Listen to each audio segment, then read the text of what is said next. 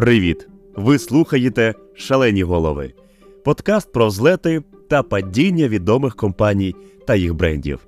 Мене звати Гліб Савінов. Напевно, немає у світі більш відомого еротичного журналу, ніж Playboy, а логотип кролика з краваткою метеликом став відомим далеко за межами глянцю. Сьогодні розповімо, з чого почалася історія Playboy і як Х'ю Хефнер став символом розбещеного життя. Та дослухайте до кінця, і ви дізнаєтесь, як компанія підтримує Україну у боротьбі проти Росії.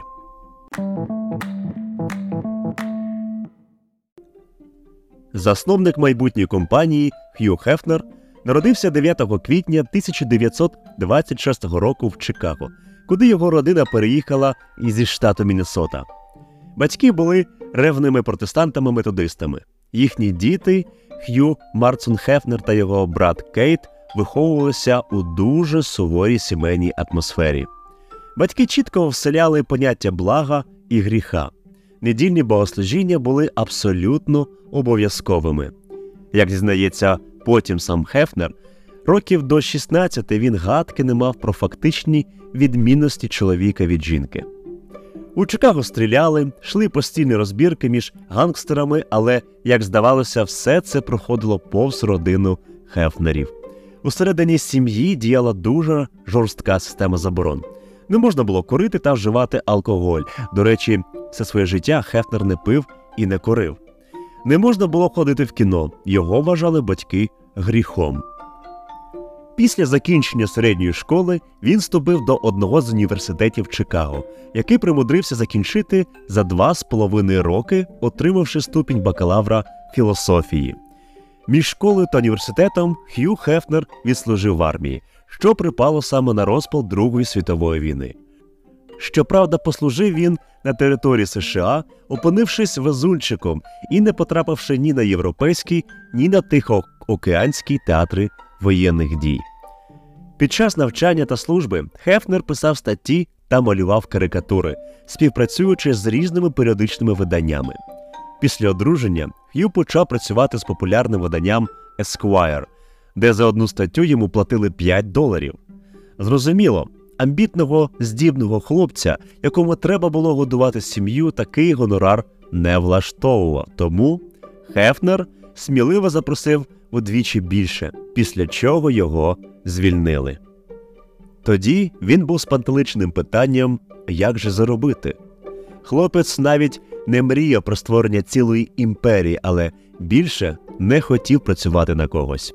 Він залишився без засобів для існування, а сім'ю, якій було вже двоє дітей, треба було чимось годувати. Є легенда, яка свідчить, що Х'ю Хефнеру потрапила до рук листівка, призначена для розваг американських солдатів у Кореї. Листівка з оголеною жінкою на ім'я Норма Джин Грей, яка час від часу виступала в кіно під псевдонімом Мерлін Монро, і юнака раптом осяяло. Х'ю Хефнер усвідомив, що можна випустити журнал ось такими фотографіями, начебто Esquire, але більш динамічніший, відвертий, розкутий та сучасний. Для першого успіху були потрібні ексклюзивні права на весь тираж листівок з Мерелін.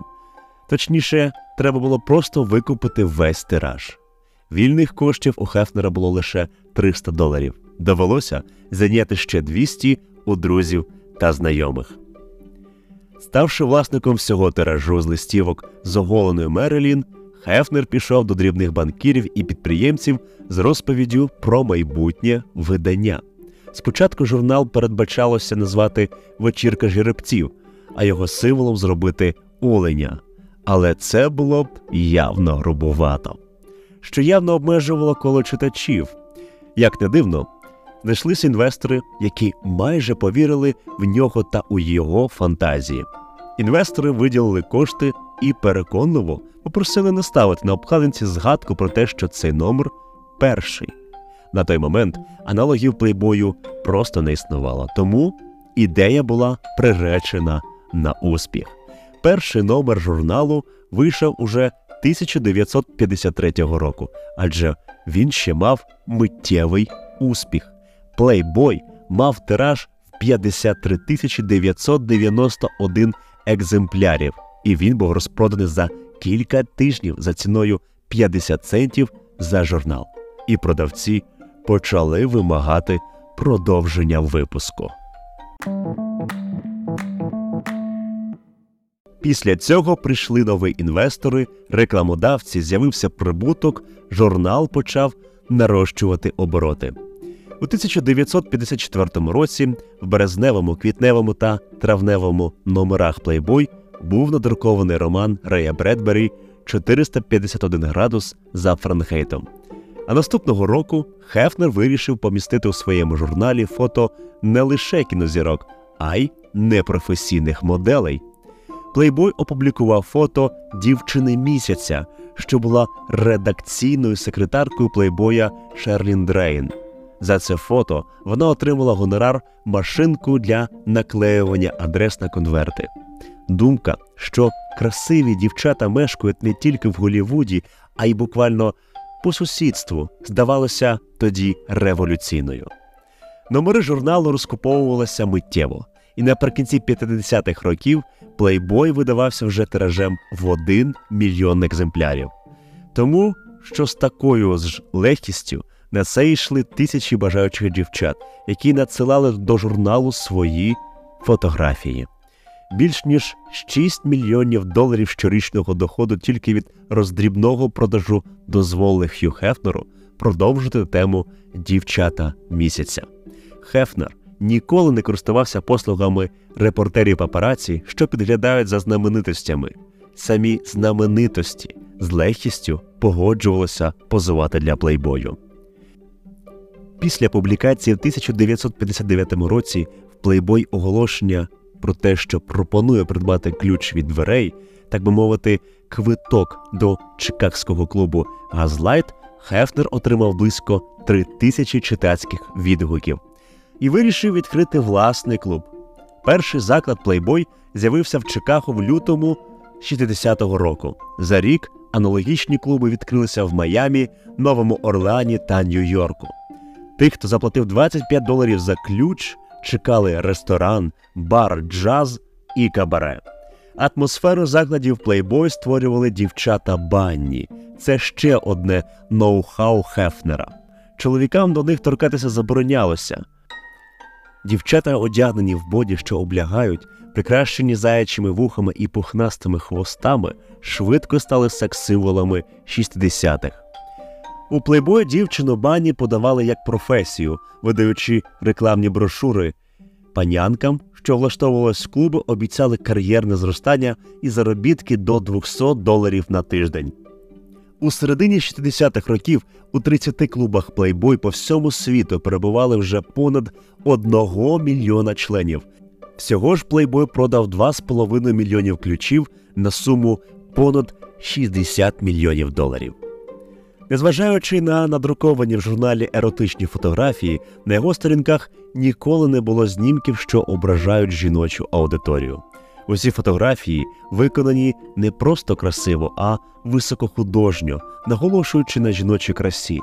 Сам журнал у 60-х став культовим. Новим вдалим ходом Хефнера стало розміщення на сторінках Playboy цілком серйозних текстів. 85% журналу займали статті. У ньому із задоволенням друкували свої оповідання великі письменники, ділилися своїми думками відомі політики, відстоювали свої погляди громадські діячі та борці за права людини. Зокрема, були опубліковані інтерв'ю Фіделя Кастро, Мартіна Лютера Кінга, Енді Уорхола, Ернеста Хемінгуея, Артура Міллера та Жана Поля Сартра. Хефнер платив найбільші гонорари письменникам за публікації їхніх творів. Будучи у житті занудою, Хефнер зрозумів необхідність проведення найважливішої маркетингової акції створення власного життя. Ну а ким же він, Х'ю Хефнер, міг бути в цьому житті, окрім найголовнішого плейбоя світу? Він один із перших завів собі персональний Боїнг 747. Тираж Playboy у США на початку 70-х перевищив 7 мільйонів екземплярів, рекорд для глянцевих видань, а річний прибуток сягав 11 мільйонів доларів. У 1971 році компанія Playboy Enterprises стала публічною. Її акції з'явилися на Нью-Йоркській фондовій біржі. Успіх дозволив розпочати завойовування іноземних ринків. У серпні 72-го року вийшло німецьке видання Playboy, а через три місяці стартувала італійська версія. Трохи згодом світ по черзі побачив французьке, бразильське, японське, мексиканське та іспанське видання. У середині 70-х клубна мода змінилася. Публіка хотіла в клубах танцювати та знайомитися з протилежною статтю, а дівчата бані перестали бути гідною розвагою. Тоді вже почали набирати популярність порнофільми та десятицентові пап-шоу, а клуби плейбою почали втрачати прибуток і закриватися. Але один заклад Playboy приносив гроші, які можна порівняти з доходами від самого журналу. Лондонське казино, відкрите компанією Playboy в 64-му році, до кінця 70-х стало найуспішнішим гральним закладом Європі. Там дівчатам бані програвали свої мільйони арабські нафтові шейхи, любителі рулетки та покеру. Прибутки, отримані від казино, сягали за оцінками експертів до 26 мільйонів доларів, а офіційний річний дохід Playboy Enterprises у 80-му році від клубів та грального бізнесу перевищував 163 мільйони доларів. Подібний успіх засмутив компанію LED Brokers, власника найбільшої мережі казино у Великій Британії, і вона повела проти грального закладу Playboy цілеспрямовану компанію. Конкуренти нажалілися до комісії з грального бізнесу, що в казино Playboy всупереч британським законам гостям надають кредит. Тоді вибухнув скандал, і після розгляду в 81-му році Playboy Enterprises була змушена продати свій бізнес в Лондоні. Залишалася надія на Атлантик Сіті з іншого боку океану. Playboy Enterprises спільно з компанією Elsinore перебудувала комплекс в казино, клубу та готелю, що оцінювалося експертами ринку 140-150 мільйонів доларів. Тоді влада дізналася про лондонський скандал і відмовила у видачі ліцензії Playboy Enterprises.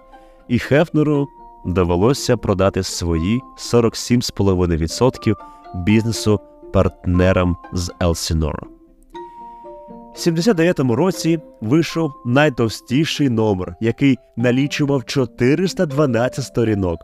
А в 1998 році лише сам журнал Playboy приніс імперії Хефнера 320 мільйонів доларів доходу.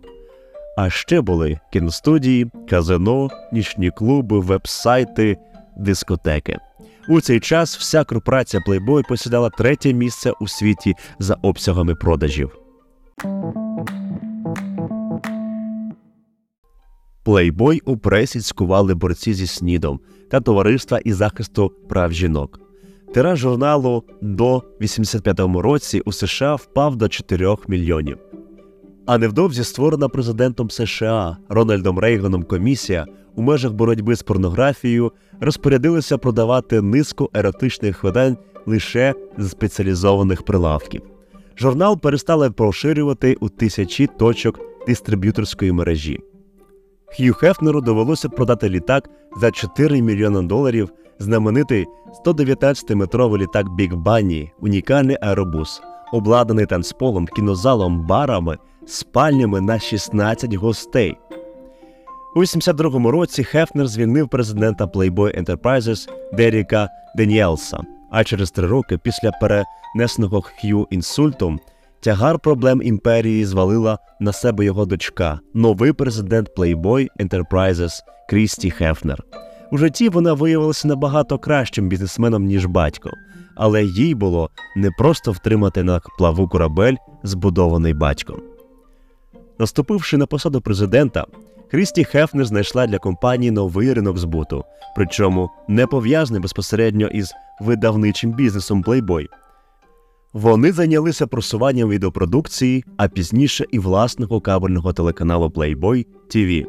У телеефірі Плейбой бував і раніше.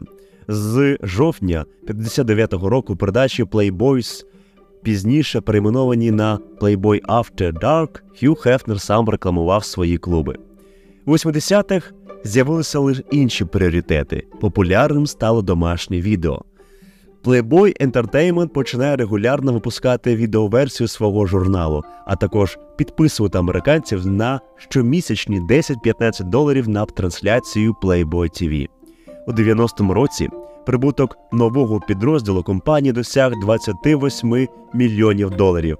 На обороти, порівняні з тим, що показувало казино, відеопідрозділ Playboy вийшов у середині 90-х завдяки зусиллям Крісті Хефнер щодо його просування на міжнародні ринки. До кабельного каналу Playboy TV додалися мережі Spice TV та Vivid, що пропонують своїм передплатникам еротику гарячіше. У 94-му році компанія запустила Playboy.com, офіційний веб-сайт та онлайн-компанію журналу Playboy. У свої 79 років Хью Хефнер відійшов від справ, і єдиним привілеєм, яким він користувався, це вибір моделі для обкладинки журналу. У вересні 2015 року стало відомо, що Хью Хефнер схвалив пропозицію провідного редактора журналу Корі Джонса щодо зміни редакційної політики з березня 2016 року. Тоді журнал став серйознішим і перестав публікувати в своїй друкованій версії фотографії повністю оголених жінок, внаслідок чого отримав віковий рейтинг 13. Такі зміни пояснили бажанням збільшити аудиторію видання. У лютому 2017 року Playboy оголосив про поновлення публікації оголених моделей, починаючи з березневого номера. 27 вересня того ж року Хью Хефнер помер у віці 91 року. Представники Playboy уточнили, що смерть настала від природних причин. Хефнер із усмішкою зізнавався, що трубка і одяг лише прийоми, які він свідомо застосовував для створення враження витонченого світського лева, що було необхідно при основі журналу Playboy в 53-му році. А його особняк Playboy Менсон покликаний був лише закріпити цей імідж. Зараз найпопулярніший у світі журнал для чоловіків Playboy. Його тиражі на батьківщині більше, ніж у Esquire та GQ та Rolling Stone разом узятих. Майже 9 мільйонів американців щомісяця читають Playboy. Крім того, в рамках компанії існує особливий Playboy фонд, що матеріально підтримує такі починання, як пошуки ліків від СНІДу. Після початку повномасштабного вторгнення Росії в Україну журнал Playboy Ukraine присвятив свій номер війні в Україні. На обкладинці спецвипуску не було оголених красунь. На ній були зображені кадри жахливої війни, зруйновані житлові будинки, евакуація з Ірпеня, де люди ховалися під мостом від обстрілів і бомбардувань. Хоробрі українські військові, які допомогли цивільним рятуватися від російських окупантів. Влітку 23-го року в Україні вийшов перший за цей час війни номер журналу Playboy, та його не продавали. На його обкладинці хірург, модель та телеведуча Ірина Білоцерковець. Під час обстрілу на Київщині вона була поранена та втратила око. Сміливість українців надихнули нас створити цей випуск. Він поза стандартними плейбой, але покаже всьому світу, що насправді відбувається в Україні, покаже нищівну, безжальну війну, яка має зупинити світ, покаже сміливість та сльози розпачу, покаже жагу до перемоги. Йдеться у повідомленні редакції. Електронну версію журналу можна купити онлайн. Вартість визначає покупець. Редакція пропонує заплатити від 10 до 100 євро. А тим, хто хоче отримати ще й друковану версію глянцю, редакція обіцяє надіслати її після нашої перемоги. Отримані кошти від продаж журналу відправляють на гуманітарну допомогу, забезпечення лікарень та купівлю автомобілів швидкої допомоги. Редакція журналу процитувала засновника Playboy Хью Хефнера. Справжні непристойності не мають стосунку до сексу. Справжні непристойності це війна, нетерпімість і вбивство одне одного.